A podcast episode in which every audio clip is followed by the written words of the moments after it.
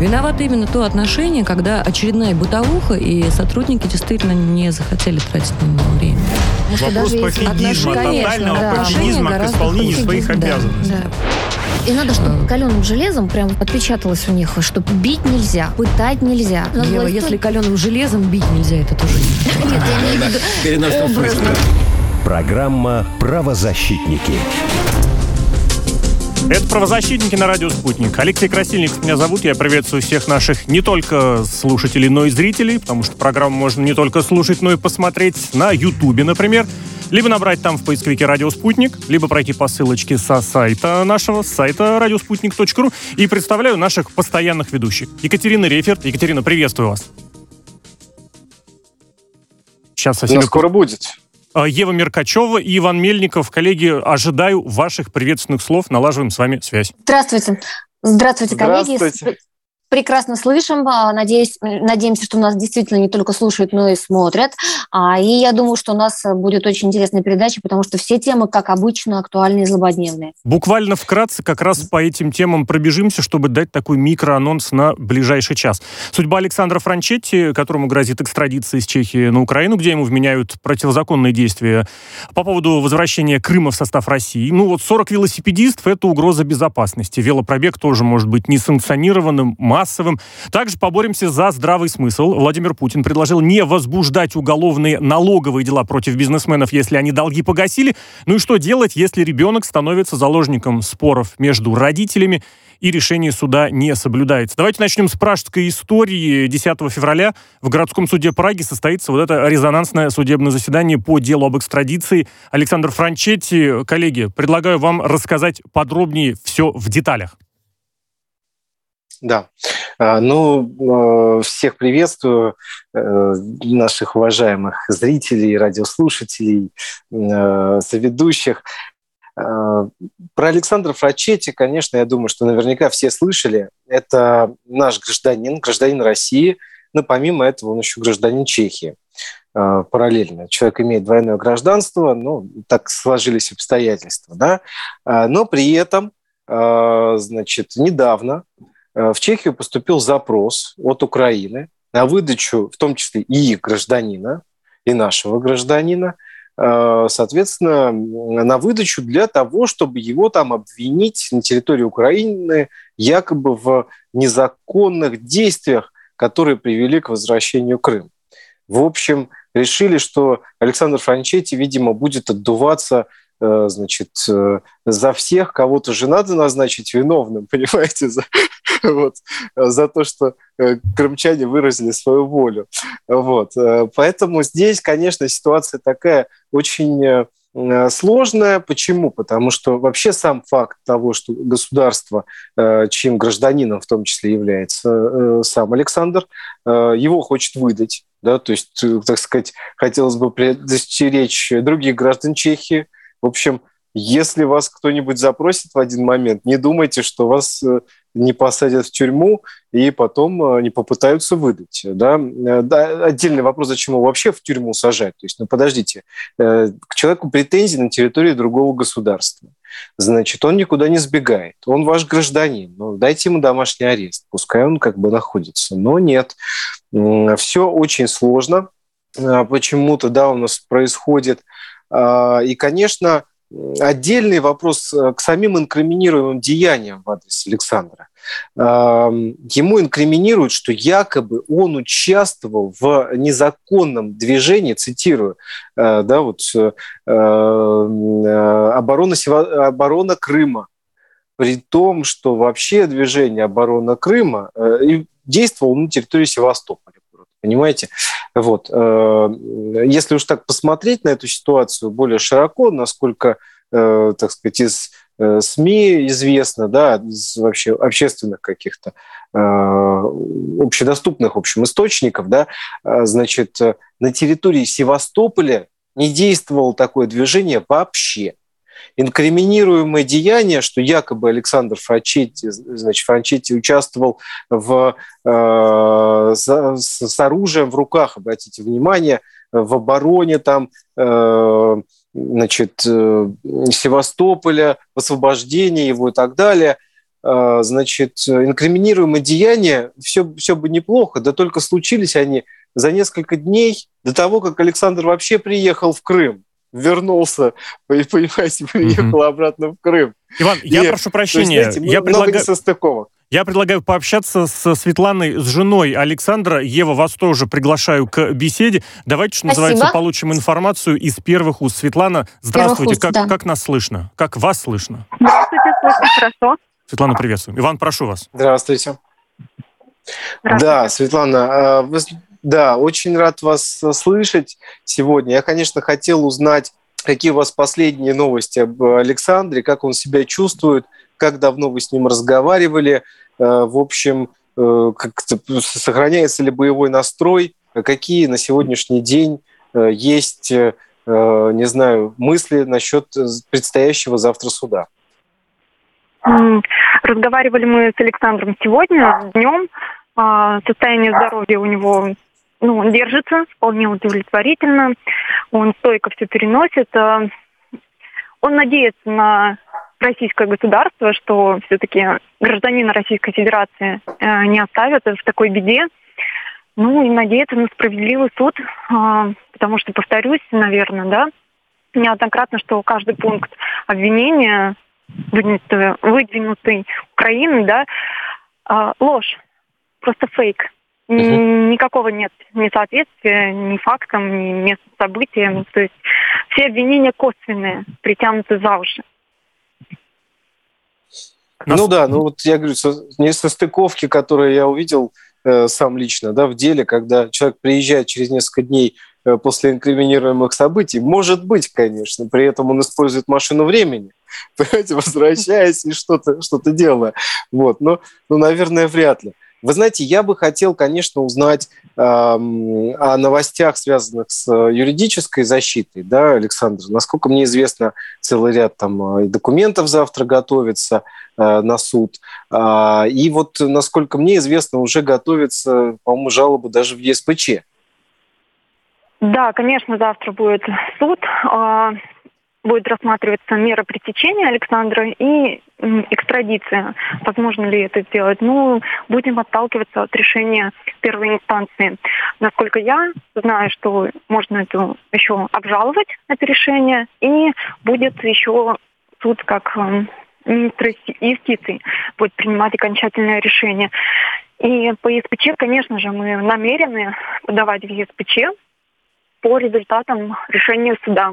То есть это Коллеги, а разрешите немножечко ну, такой эмоциональный, что ли, вопрос. Светлана, расскажите, пожалуйста, а вот ожидания, настроения какие? Я понимаю, что это все безумные нервы, но тем не менее, вот вы упомянули, что е- хочется, чтобы суд был справедливым. А есть вот действительно ожидание, что оно пройдет так, как должно пройти, по ноте, по бумаге, по закону, а не так вот, как, увы?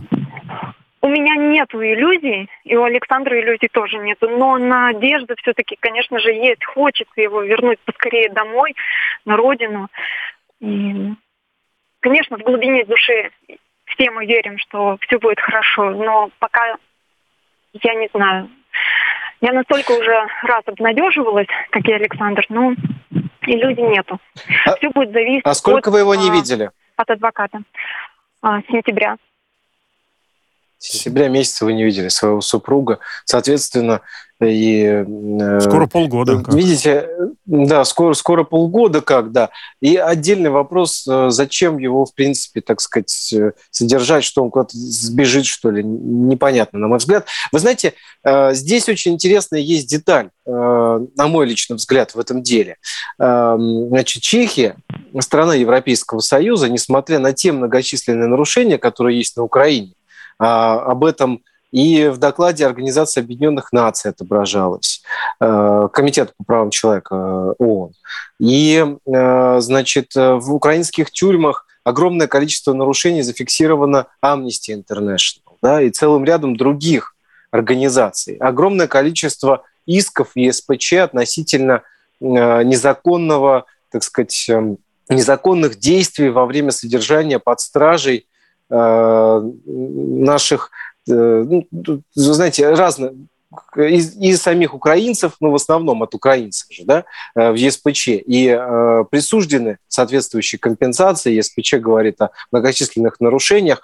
Э, и что самое страшное, на мой взгляд, есть и секретные тюрьмы, отображенные в этих отчетах, секретные тюрьмы СБУ, и другие достаточно странные, э, так сказать, помещения. В общем, э, на мой взгляд, достаточно опасно экстрадировать Александра. Э, вы скажите, сами опасаетесь вообще за его жизнь, здоровье в случае его экстрадиции? Вот, Светлана, к вам конечно, такой вопрос. опасаемся. Да, конечно, опасаемся. Тоже иллюзии не питаем. И Александр об этом знает. Я надеюсь, и судья Чехии тоже об этом знает, что а, как бы есть такие опасения, а, угрозы жизни. Но я не знаю, я, я не судья, я не юрист. Я не могу давить на закон, на государство Чехии, на судью. Я надеюсь все-таки на справедливое решение, на правильное решение, что там же тоже сидят люди. Там они должны понимать, что Александр, если попадет на Украину, то ничего хорошего с ним не будет. Как бы что кто мне говорил и юридически не заверял, какие бы документы не подавал, мы все прекрасно понимаем, что, что ждет Александра. Светлана, вам спасибо огромное за участие. Иван, я прошу прощения. Спасибо. Давайте поблагодарим Светлану, пожелаем сил спасибо, и, безусловно, сил. И, безусловно, чтобы справедливость восторжествовала, чтобы закон был э, все-таки во главе. Иван, Ева, Екатерина, рад вас еще раз видеть. Как полагаете, насколько сегодня действительно Взаимно. можно надеяться, что законность будет превыше каких-то вот международных корпоративных связей и обязательств? Ой, как мы бы все хотели действительно на это надеяться и в это верить. Правда. Ключевое слово ну, «законность». Вы знаете, на самом деле, я думаю, что прогнозы по этой истории могут быть позитивные. Вот, вот мне подсказывает это, наверное, и просто чутье какое-то внутреннее, ну и, про, и то, что Чехия, она как-то старалась вести себя дипломатично. Я не думаю, что хотели бы они сейчас поругаться с Россией, и не думаю, чтобы они хотели идти на прямые нарушения, которые потом отразит обязательно ЕСПЧ в том числе. А, и, на мой взгляд, а, нет никакого смысла держать его. Мы очень надеемся, что все-таки вернут человека на родину, тем более, что вот это очень странное обвинение, и а, есть, если есть фактура, которая, вот, по словам Ивана, все опровергает, то тут вообще все должно происходить, мне кажется, максимально быстро, и для его освобождения не, не должно быть никаких препонов. Будем следить за развитием ситуации, а я предлагаю к внутренней российской истории перейти, где немножечко уже, наверное, какой-то комичный, что ли, налет, э, благо борьба, на ур... Э, борьба с несанкционированными массовыми мероприятиями вышла на новый уровень, так хочется сказать, на новый велоуровень. Я так понимаю, 40 человек, которые крутили педали, вызвали э, особенное внимание у местных полицейских. Ева, прошу вас, с подробностями, с деталями, с э, чем вам понравится. Ох, ну, на самом деле история, вот честно скажу, она фантастическая, потому что если бы мне ее не рассказали серьезные люди, я бы ни за что в это не поверила. Итак, Волгоград. А, есть у нас там экоактивисты, есть спортсмены, есть просто вообще активные граждане. А, и, разумеется, как в ряде других городов существуют ограничения пандемийные. Ну, например, там не собираться а, большими скоплениями граждан, не организовывать различные мероприятия, вот там в первую очередь митинг, вот митинги и так далее. Да, а, но, а, ну вот а, была группа людей, среди которых а, наш активист а, Михаил, а, и эти люди давно упорно, давно и упорно борются за сохранение уникальной поймы. А, их борьба ведется, я не знаю, даже мне сложно сказать, на каком уровне, потому что они обращались везде, куда только можно. Они забросали жалобами прокуратуру, Следственный комитет и так далее. Но на эти жалобы, кстати, никто не спешил особенно реагировать. Но когда этот а, э, экоактивист решил собрать несколько таких же, как он, и совершить велопробег, за ними тут же пустились в погоню полицейские, их остановили, ну и дальше им стали вменять административное правонарушение. Вот э, якобы за то, что они нарушили вот те самые антипандемийные требования, а, э, попросили его явиться в полицейский участок, он это сделал, а в самом полицейском участке ему предъявили обвинение, однако никаких документов не показали. Он стал пытаться, он попытался снять все это на телефон. Ему сказали, что это еще одно нарушение, потому что а, отдел полиции – это режимный объект, и снимать там все запрещено. А в итоге его задержали, и суд его арестовал. Ему дали административный арест 5 суток. Ситуация просто на самом деле безумная. А, за экоактивистов, велосипедистов вступилась общественная палата в лице, в частности, а, главы комитета по экологии Елены Шаройкиной. Это она мне звонила говорила, Ева, что же делать? А, вступились э, э, правозащитники разного уровня, и регионального, и российского. Но и правоохранители свою схватку не расслабили. И суд посчитал, что это действительно было серьезное нарушение. Велопробег. Там, если не ошибаюсь, было всего лишь человек 10 на велосипедах. Тем не менее, их посчитали опасными преступниками, которые должны сейчас нести наказание, а, будучи под административным арестом в специальном приемнике. То есть они за решеткой там. Давайте спросим нашего, на самом деле, эксперта. Мы как-то обсуждали с ним уже тему, эту тему застройки в уникальном месте. Помните, мы рассказывали про то, как там есть удивительная дубовая роща, и там и все это входит в, в, в, область сохранения, там реликтовые леса и так далее. А, мы просто про это поговорили. Мы не знали, что против людей, которые защищают все, всю эту нашу природу, будут вот, вот подобные репрессии. Да, с нами также на связи Александр Осипов, депутат Волгоградской областной думы. Александр, здравствуйте. Александр только что был с нами. Здравствуйте. Сейчас небольшие, видимо, сейчас вот обязательно подключим. Александр, вот мы вас видим визуально, теперь хочется, конечно, и услышать. Насколько можно, если вот пока в продолжении темы, пока Александра ожидаем, в продолжении темы Иван, э, Екатерина, вот такая ситуация, не стала ли она привычной, что где-то вот как-то штучным образом вырываются из контекста случаи, которые, ну, казалось бы, не могут вызывать вопросов? А мне страшно становится от того, что мы последнее время, так сказать, для нас привычным стало, что избивают экоактивистов. Вот буквально на днях избили экс-депутата Государственной Думы э, Максима Шенгаркина. Так, Спасибо, на секундочку. Экс-деп... Экс-депутат, э, да, на секундочку. Спасибо, экс, Иван, хотела сказать. вот, э, да, экс-депутат, на секундочку, да, Государственной Думы, понимаете? И люди, экоактивисты, э, мне кажется, общественные деятели достаточно э, не защищены на сегодняшний день. В отношении них происходит огромное количество правонарушений. Да, против них э, зачастую бьются там, крупные компании, застройщики, какие-то мусорные, ритуальные компании, да, которые там э, за Э, ну, ни для кого, наверное, не секрет, потому что что-то слишком яро правоохранители зачастую вступаются э, за, э, понимаете, за тех или иных представителей бизнеса. А иногда Я бы сказала, и... что правоохранители проявляют излишнее рвение. Да. Вот. Рвение, как... выходящее за профессиональные рамки. Там, где по логике вещей должен работать институт медиации, да, но экоактивисты, согласитесь, а, тоже разные бывают. И а, правоохранители здесь, а, конечно, идут на поводу, скажем так, у особо эмоциональных посылов, где пытаются некоторые, как Иван правильно заметил, активисты или заинтересованные люди, или бенефициары каких-то ситуаций, именно вот на повестку хорошую, казалось бы, использовать в своих политических политических целях или коммерческих целях. Вот и все. Коммерческих. И по логике вещей для предотвращения таких ситуаций нужен какой-то промежуточный механизм, такая буферная зона, которая позволит просто размежевать и а, нивелировать эти интересы и даже возможность а, подобного вот решения и подобной мимикрии, с другой стороны, на, на повестках, которые должны по логике вещей а, служить на благо общества. Вот и все. Екатерина, а Ева, нет, Иван, давайте Александр Осипов, Давайте Александра Осипова по телефону послушаем. Александр Осипов, Давайте. депутат Волгоградской областной думы. Прошу вас. И, Александр, слышно да. нас? Во, отлично. Да, слышу, да. Замечательно, да, как хорошо. Мы вас тоже хорошо слышим. Спасибо. Э, я готов отвечать на вопросы, э, если э, таковые возникли. Значит, Ева, Александр, о, Ева, Екатерина, Иван или да, мне интересно, каково сейчас там ситуация. А скажите, вот вы все-таки заступались как депутат за него. Что в ваших полномочиях? Мне кажется, у, а, у депутата областной говоря, думы все-таки никак... их немало. А, я, я никак не мог заступиться, потому что меня просто банально не пустили в суд, мотивируя антиковидной а риторика, угу. она у нас применяется сейчас ко всему, то есть нельзя не собираться, не выслушивать никого, поэтому в суд меня просто не пустили.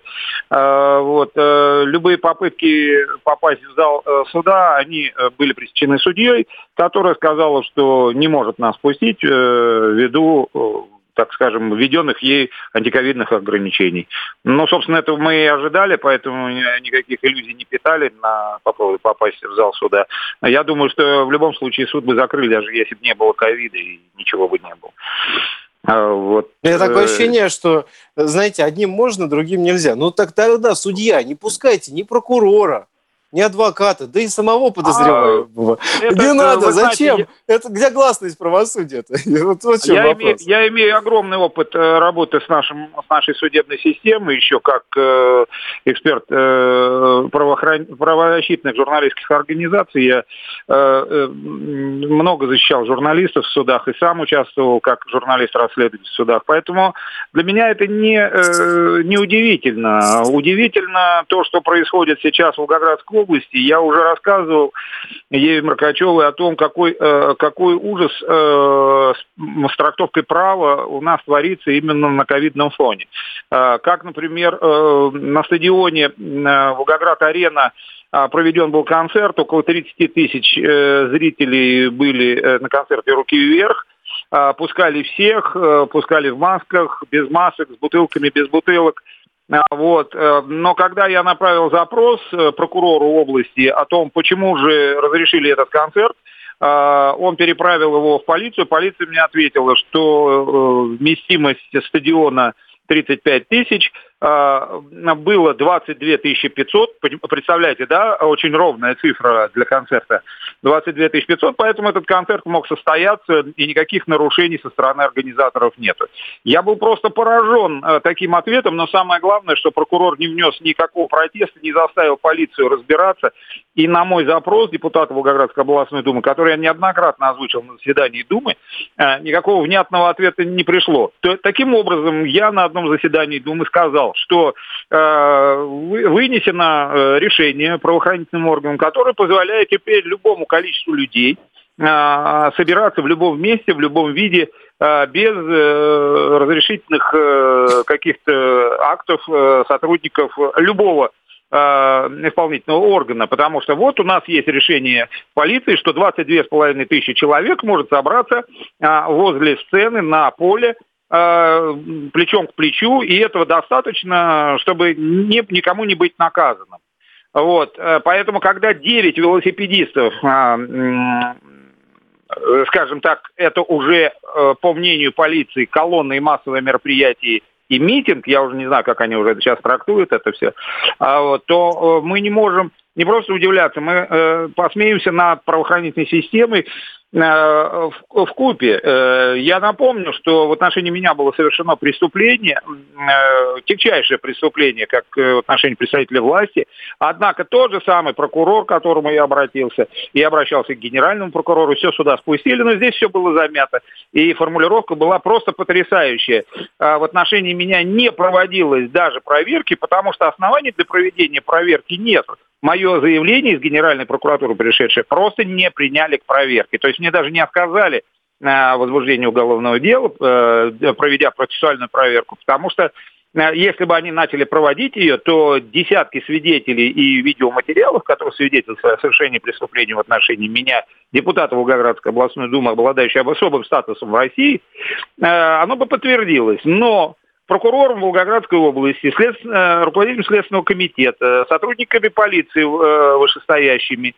А, сейчас создается э, незаконная, скажем так, юридическая база по преследованию экологических активистов, которые препятствуют вырубке реликтовых дубрав ради строительства скоростной трассы. Все это нами воспринимается как давление определенных структур, ангажированность и заказной характер э, этих э, преследований.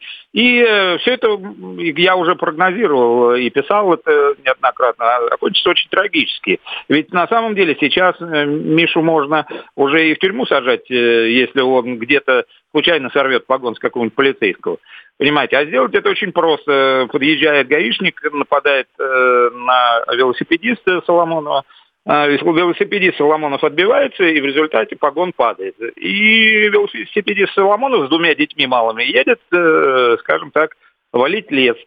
Так что у нас все очень замечательно здесь э, э, продвигается к репрессивному методу разговора исполнительной власти и гражданского общества. Александр, Александр вам... напомните, пожалуйста, на вас нападали, насколько я помню, да? Да, на меня напали, э, у меня похитили открыто, меня ограбили сотрудники Комитета природных ресурсов э, в числе почти 10 человек при поддержке сотрудников полиции на нескольких машинах при поддержке еще э, какой-то силовой структуры в гражданском. Я не знаю, кто это были люди, но я был один, со мной были девочки, дети, было палатки размещены в разрешенном месте. А, вот. У меня похитили открытым способом 6 палаток. Э, я предупреждал их о совершении преступления. И потом по подложенным протоколам еще забраны палатки. Потом административное дело закончилось ничем.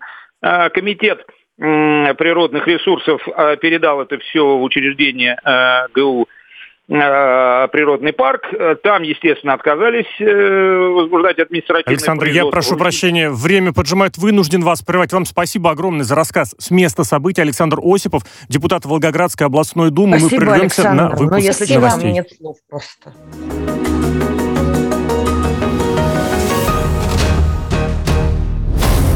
Правозащитники. Радио «Спутник». Новости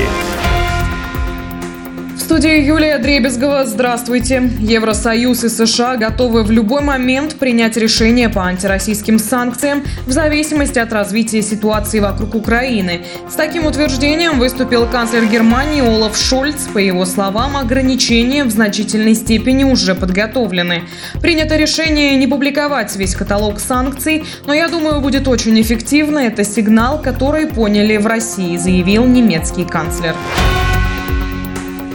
Москва призывает Токио предпринять меры по недопущению в будущем агрессивных действий в отношении российских дипмиссий. Об этом заявила официальный представитель МИД России Мария Захарова.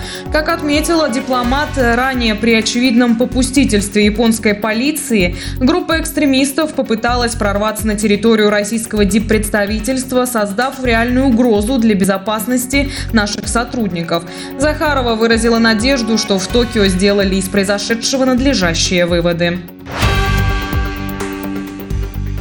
Президент Макрон приехал в Киев не с конкретными предложениями, а с идеями. Он ничего не навязывал украинской стороне на переговорах со своим коллегой Владимиром Зеленским. С таким сообщением выступил министр иностранных дел Украины Дмитрий Кулеба.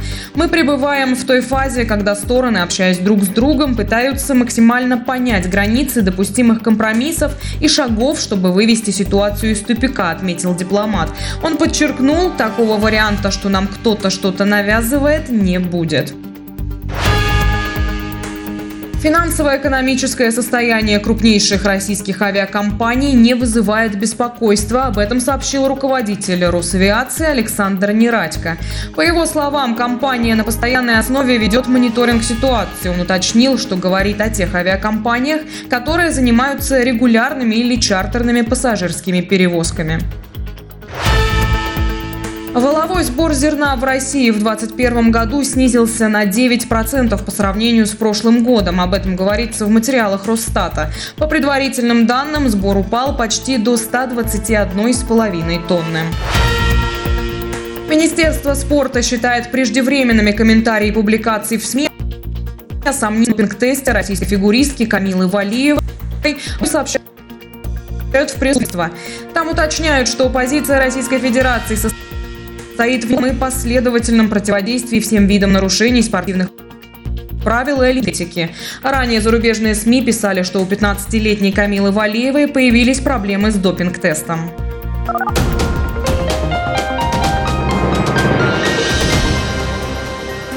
Следующий выпуск через полчаса на радио «Спутник».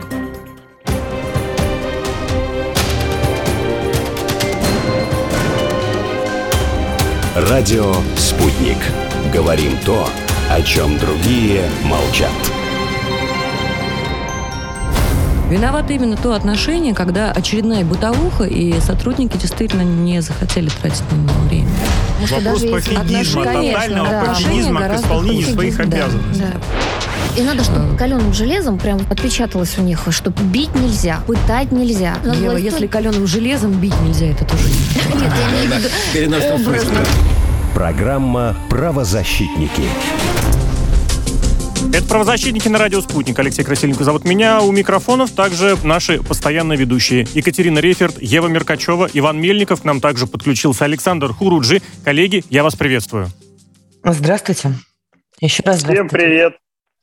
Александр, вы как раз, что называется, к нужному моменту подключились. Давайте рассмотрим такой любопытный момент, который был озвучен Владимиром Путиным, который напомнил, что и законы законами, и нормы нормами, а вот здравый смысл – вещь такая, которую прописать очень сложно, но забывать про нее никогда нельзя. Если вкратце выступил с инициативой не, возбуж... не возбуждать уголовные дела против бизнесменов, по, э, которые допустили, ну как сказать, неуплату налогов, если они в конечном счете все-таки эти налоги выплатили. Давайте здесь вот столкновение законов и здравого смысла смысл кто кого? Да, вот я хочу обратить внимание, что зачастую э, у нас в стране происходило следующее. Сначала вменяется э, требование об уплате, э, зачастую спорное, по которому предприниматель оспаривает в суде эту сумму, э, потом в конечном итоге бросает все это дело, оплачивает, и через некоторое время ему еще прилетает уголовное дело, поскольку говорят, ну, ты же согласился с нашей позицией, ты же деньги заплатил. Вот, сейчас э, фактически президент э, дает сигнал после того, как к нему повторно уже обратилась деловая Россия, э, и, собственно, бизнес-объединения об этом говорили не один раз, и эта информация попадала в доклад э, уполномоченного по защите прав предпринимателей Бориса Титова, ежегодный доклад, который он представляет Путину, потому что проблема была и она остается.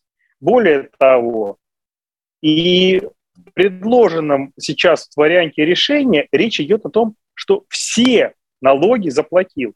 То есть, допустим, предпринимателю вменяют какую-то конкретную сумму. Ему говорят, дорогой друг, погаси-ка вообще все налоги, которые мы считаем на сегодняшний день. То есть оспаривается сумма за три года назад какая-то, а ему говорят все.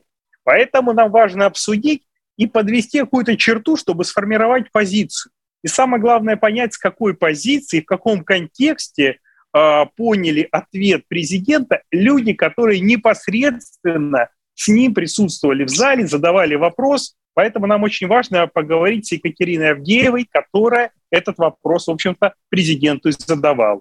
Давайте пригласим в эфир руководитель экспертного центра Общероссийской общественной организации «Деловая Россия» по уголовной политике и исполнению судебных актов Екатерина Авдеева. Екатерина, здравствуйте, слышите нас, видите? Екатерина, добрый вечер. Добрый? Да, добрый вечер. Добрый вечер. Слышу Катя, вас. привет, добрый. привет, привет, Катя. Привет, привет. Ну, расскажи нам, пожалуйста, вот ты задавала вопрос, как ты поняла ответ президента и э, как он вас воодушевил, дал надежду или не дал? Да, конечно, я считаю, что ответ был очень позитивный, потому что президент нас поддержал, и он четко сказал, что действительно лица, которые оплатили э, налоговую задолженность в полном объеме, не должны находиться под следствием. Более того, именно уголовно-правовые риски не должны быть для них в этом контексте э, какой-то реальностью, да, то есть они должны быть исключены, потому что, во-первых, это действительно крайне негативно сказывается на бизнесе, а мы знаем, что если у нас разрушается бизнес, то в итоге у нас это не только потери для предпринимателя самого, но и потери для граждан, которые просто теряют свою работу. И бюджет недополучает денежных средств в итоге, потому что бизнес это все-таки источник формирования э, бюджета, их налоги, которые идут. Э... Кать, можно уточню, Кать? Вот именно все налоги погасил или речь идет про те, которые вменяли, в результате которых родилось это уголовное дело? Про все или про те, которые вменяли? Вот это очень важный момент, который я бы как э, ведущий хотел речь, уточнить. Речь, речь идет все-таки о тех, которые вменяли, потому что именно та недоимка, которая послужила основанием, послужила бы основанием для возбуждения уголовного дела. Сейчас это действительно э, возможно, даже если погасили все налоги, потом э, уголовное дело может быть прекращено в соответствии с положением статьи 28.1 Уголовного процессуального кодекса, но мы знаем, как это все происходит на практике. На практике это следственные действия, это испорченная репутация, и, естественно, большой негатив для бизнеса. Выживет Окей, он Кать, после этого Президент сказал, Кать, вот президент сказал, что дальше? Вот дальше каких изменений? Законопроект, правки какие-то будут, кому поручено? Что дальше? Конечно, мы ждем поручений президента. Они обязательно будут, потому что президент э, высказался однозначно. Более того, стенограмма есть на сайте Кремля, и все ответы президента там можно увидеть и прочитать э, дословно. Поэтому ну, то есть думаю, вы додавите. Кать, я верю в вас, и мы все, вот кто слушатели, предприниматели, очень надеемся, что вы этот вопрос додавите, и бизнес-объединение, лично вы, чтобы э, вот эта практика возбуждения уголовных дел по налогам, когда они еще и погашены ко всему прочему, зачастую со штрафами, с недоимками, с пеней, со всеми, как говорится, вытекающими, чтобы она ушла в прошлое и больше не возвращалась. Присоединяюсь к Александру. Очень хорошие новости, очень хорошая инициатива, и мы за вас очень болеем. Это правда. Спасибо, Надеюсь, спасибо. Да, Надеюсь. я Э, это, это не просто так, вот знаете, как родилось вот из ниоткуда предложение. Это результат нашей э, трехлетней работы практически. И мы действительно уже его и обсуждали, и э, обоснование качественное предложили. Поэтому это не вдруг появившаяся идея. Это действительно идея, которая... Давно Действительно, большая работа, мы понимаем. Екатерина, спасибо, вам, вам, да, вам, спасибо огромное, Екатерина. Да, вам спасибо огромное. Это вам это большое достижение успехов, большое, да, потому что на, фоне, на фоне того, что вот мы сейчас наблюдаем, э, увидеть э, не просто ослабление, а, можно сказать, гуманизацию для бизнеса, это очень приятно, тем более, что за решеткой все-таки мы по-прежнему много встречаем предпринимателей. Спасибо. Да. Да. Спасибо, Спасибо, Екатерина. Спасибо. Пока вот да. вы не ушли, вы знаете, еще один маленький вопрос. Вы скажите, ваши конкретные, я понимаю, что вы тему проработали как профессионал, как специалист. А, какие примерно инициативы у вас по внесению в законодательство изменений? Вот э, кратко, не знаю, пять основных а, пунктов. А мы, собственно говоря, так и проработали, что необходимы изменения в статью 24 и 144 Уголовно-процессуального кодекса для решения этой проблемы. То есть 144 статью в часть 8, где мы предполагаем, что возможен вариант ответа налогового органа, который будет четко э, указывать на погашение налоговой недоимки в полном объеме. Имеется в виду, конечно же, по тому периоду, который и проверяется. А 24 статья должна э, включить в себя новое основание для отказа в возбуждении уголовного дела в случае, если ответ налогового органа будет сводиться к тому, что недоимка погашена в полном объеме. Вот, собственно говоря, то есть это не просто абстрактные какие-то предложения, которые мы еще не знаем, как сформулировать, как некоторые, правда, предлагают, а как решить на практике неизвестно. То здесь мы четко понимаем, какие изменения в законодательство должны быть сделаны. Разрешите Надеемся тоже такой вопрос, вопрос ну, со стороны, может быть, немножечко наивный, но тем не менее. Ждем как можно быстрее, чтобы они реализовались. Вот принято как-то говорить в последнее время, что с появлением Михаила Мишутина на первых ролях в России, ну, на одних из первых ролях, как-то вот с налогами стало попроще, и на людей смотрят, и у интересы учитывают. Это вот на самом деле на практике так вот подтвердите? Или это вот действительно как-то, ну, просто на уровне, больше на уровне слов?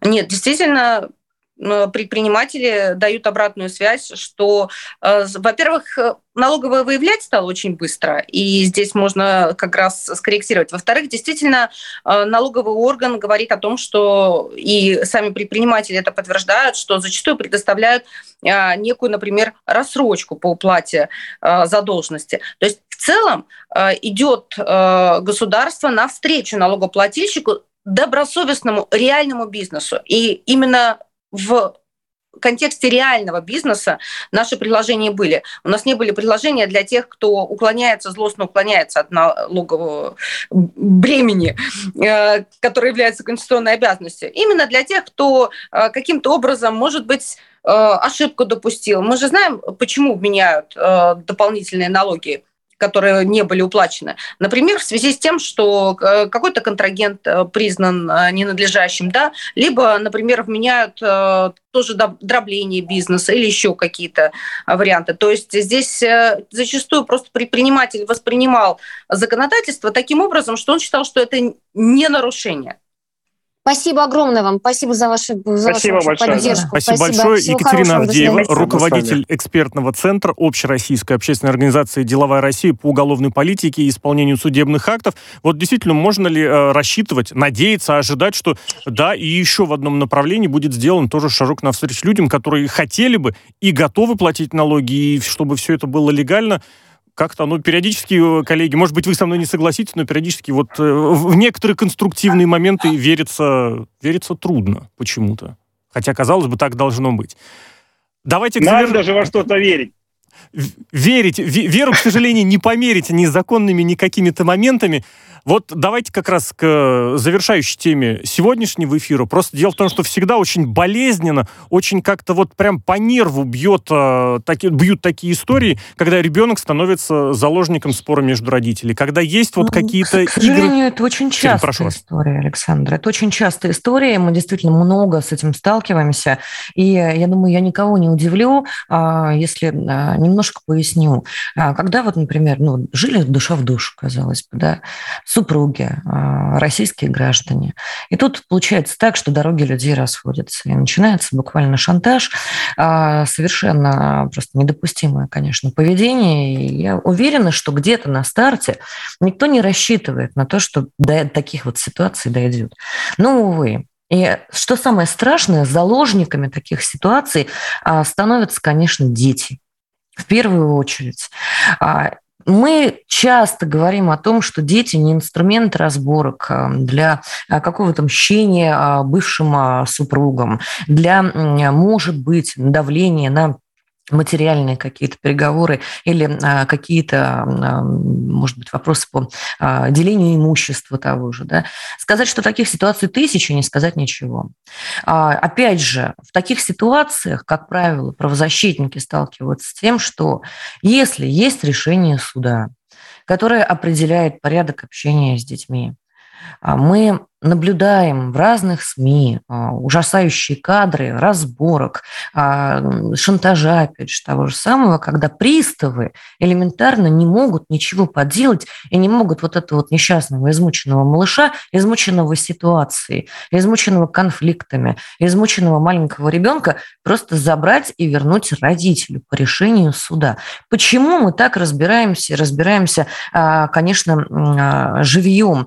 Ксения на текущий текущий момент а, оказалась в такой ситуации. Мама, а, которая не может а, вместе с приставами забрать ребенка, происходит это все в Подмосковье. Ксения, расскажите, пожалуйста, вкратце вашу историю.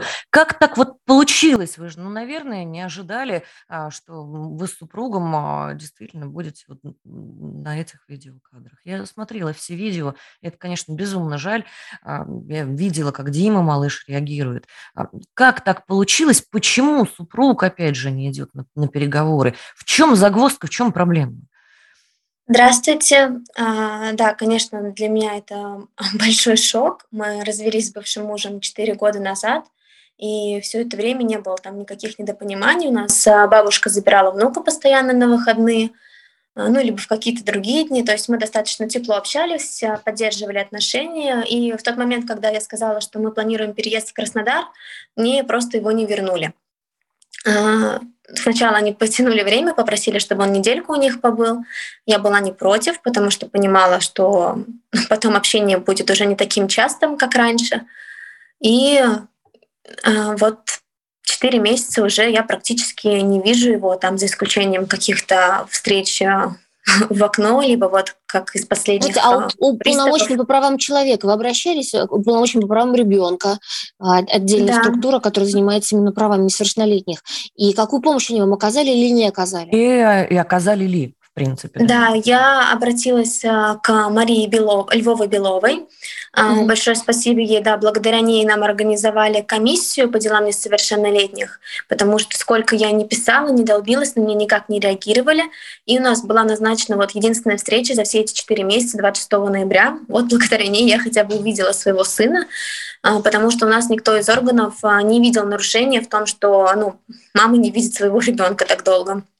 Ксения, я прошу прощения, можно вас попросить камеру повернуть на 90 градусов, а то как-то у нас не... А, Спасибо вот большое. Да, вопрос, великолепно. Вопрос, Спасибо. конечно. И обратно. Да. Ситуация, а ситуация конфликтная. Мы видели вообще на последнем видео драку. Ну, то есть на вас напали, угу. вас избивали. Я пересмотрела видео несколько раз. Действительно, это, конечно, а, уму непостижимо. А, вопрос. Приставы стоят и просто ничего не делают. Какие-то непонятные люди, которые явно ангажированы и не заинтересованы в мирном решении ситуации. Я уже не знаю, кто это нагнетает. Адвокаты, может быть, еще кто-то. Вот а, вы приставам задавали вопрос, почему же они ничего не делают? А, да, приставам неоднократно задавали вопрос. Помимо этого, ну, с 20 декабря они изначально не реагировали ни на мои заявления, ни на то, что а, папа не исполняет судебное определение, хотя исполнительный лист у нас возбужден уже 24 декабря. И первый выезд был только 19 января.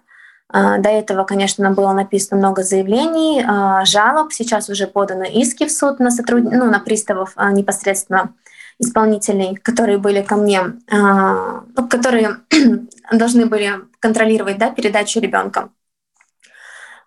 И ну, они аргументируют, аргументировали сначала тем, что впереди праздники, мы не работаем в праздничные дни.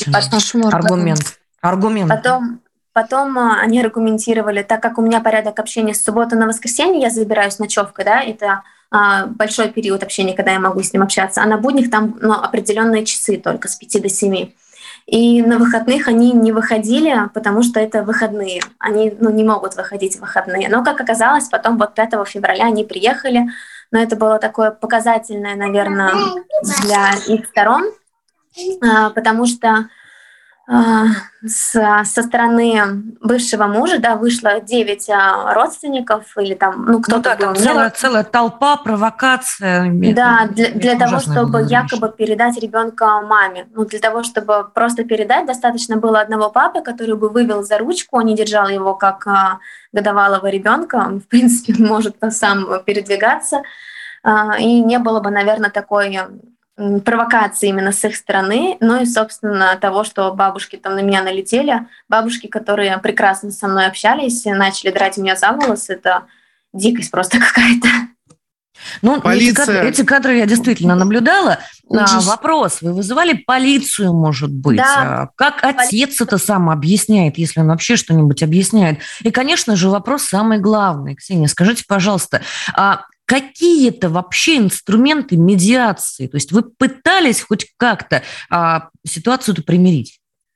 Да, я знаю, кто такой медиатор. Это тот, кто пытается договориться с мамой, с папой о каком-то мирном соглашении. А, я обращалась в органы опеки.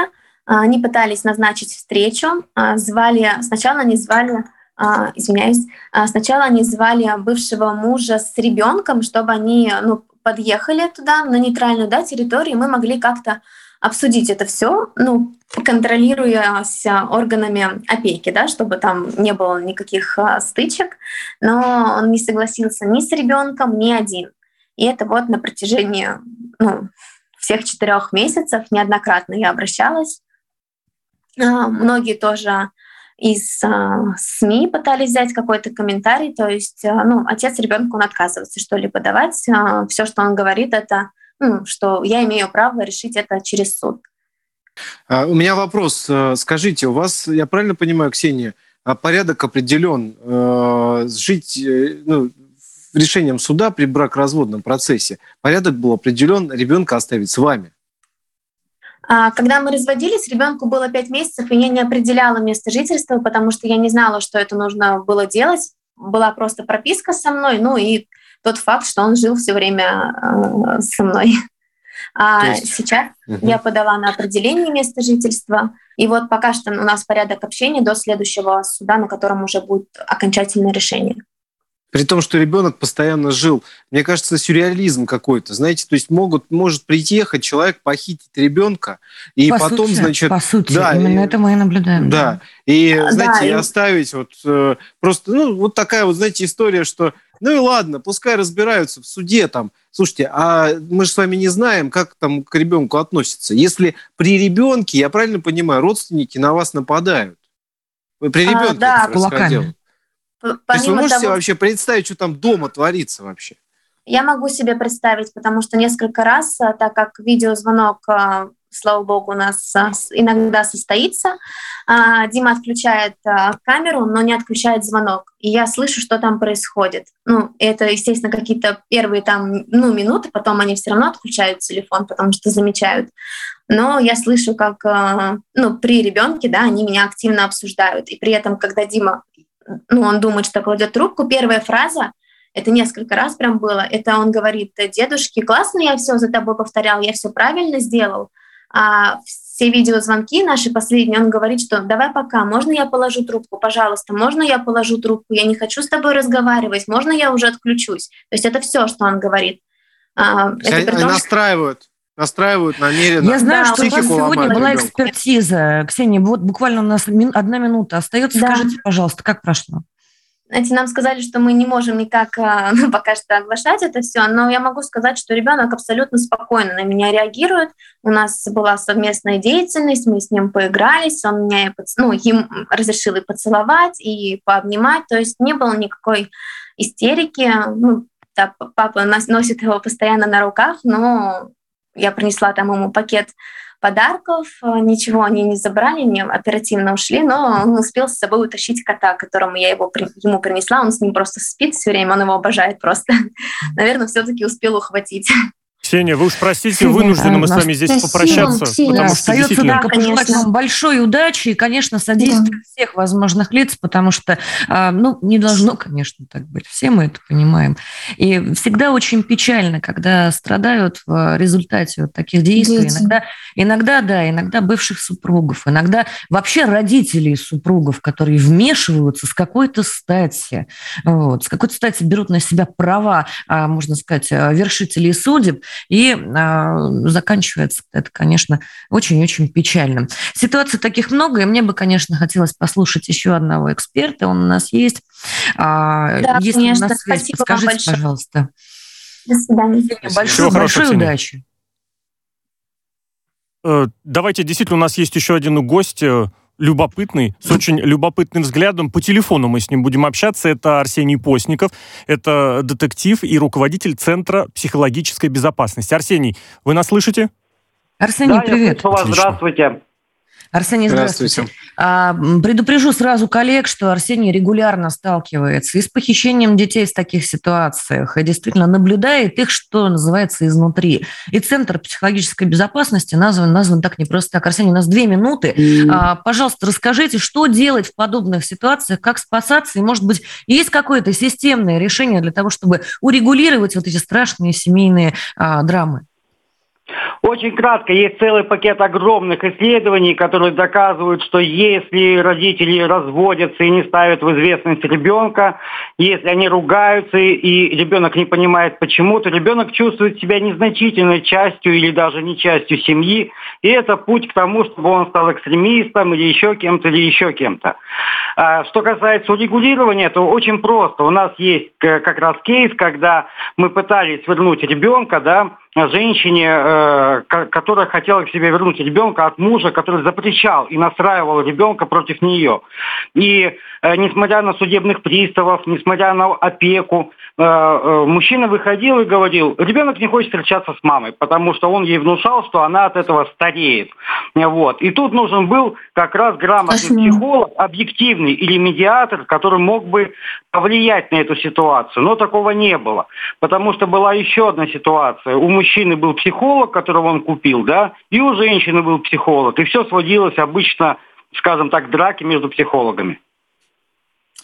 Дети стали разменной монетой, и в этом случае, я думаю, что и в большинстве других, и мне кажется, как раз государство должно стоять на стороне именно маленьких граждан, и ну, именно делать все возможное, чтобы таких критических ситуаций не было для их здоровья, для их физического и психического здоровья в первую очередь. Абсолютно верно. И институт вот как раз-таки институт как раз-таки приставов, которые проявляют не просто равнодушие, как мы уже сейчас поняли, да, вот такой вот не просто формализм, а какой-то железобетонный просто формализм. А может быть, они просто не на своем месте, может, не приставам надо этим заниматься? Соглашусь я здесь с Катериной, потому что мы слишком мягко. Но это же, это же, все, это же все-таки не взыскание долга, да? Это не э, взыскание судьба имущества какого-то. Судьба это маленького дети. человека – это дети, да. Конечно. И если у взрослых не хватает ума, не хватает мудрости разобраться между собой, если дети становятся жертвами конфликта, ну, мне кажется, хотя бы государство в лице тех же приставов должно разрешить вот эту Или не ситуацию. приставов, или все-таки уполномоченные по правам человека да. немножечко шире, может, свой спектр будут видеть компетенции. Арсений, вот прям 20 секунд, очень хочется понять.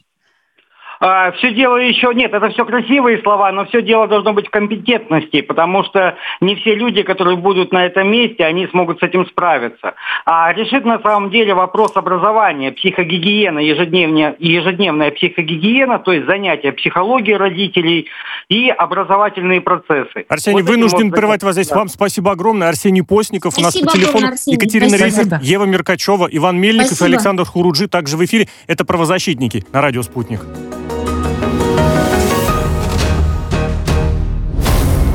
Правозащитники.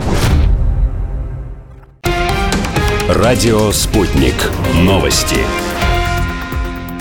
студии Юлия Дребезгова. Здравствуйте. Евросоюз и США готовы в любой момент принять решение по антироссийским санкциям в зависимости от развития ситуации вокруг Украины. С таким утверждением выступил канцлер Германии Олаф Шольц. По его словам, ограничения в значительной степени уже подготовлены.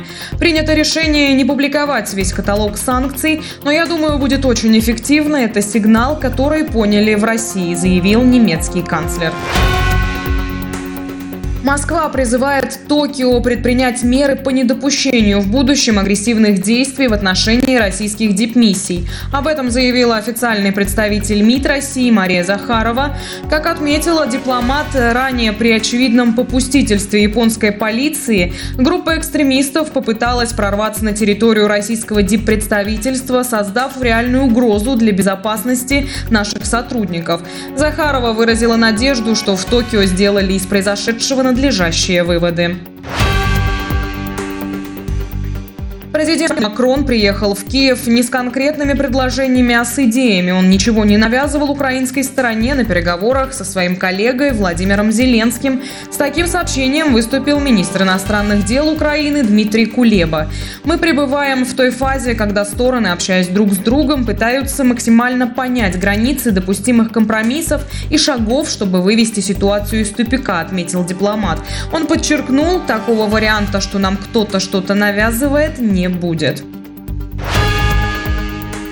Финансово-экономическое состояние крупнейших российских авиакомпаний не вызывает беспокойства. Об этом сообщил руководитель Росавиации Александр Нерадько. По его словам, компания на постоянной основе ведет мониторинг ситуации. Он уточнил, что говорит о тех авиакомпаниях, которые занимаются регулярными или чартерными пассажирскими перевозками. Воловой сбор зерна в России в 2021 году снизился на 9% по сравнению с прошлым годом. Об этом говорится в материалах Росстата. По предварительным данным, сбор упал почти до 121,5 тонны.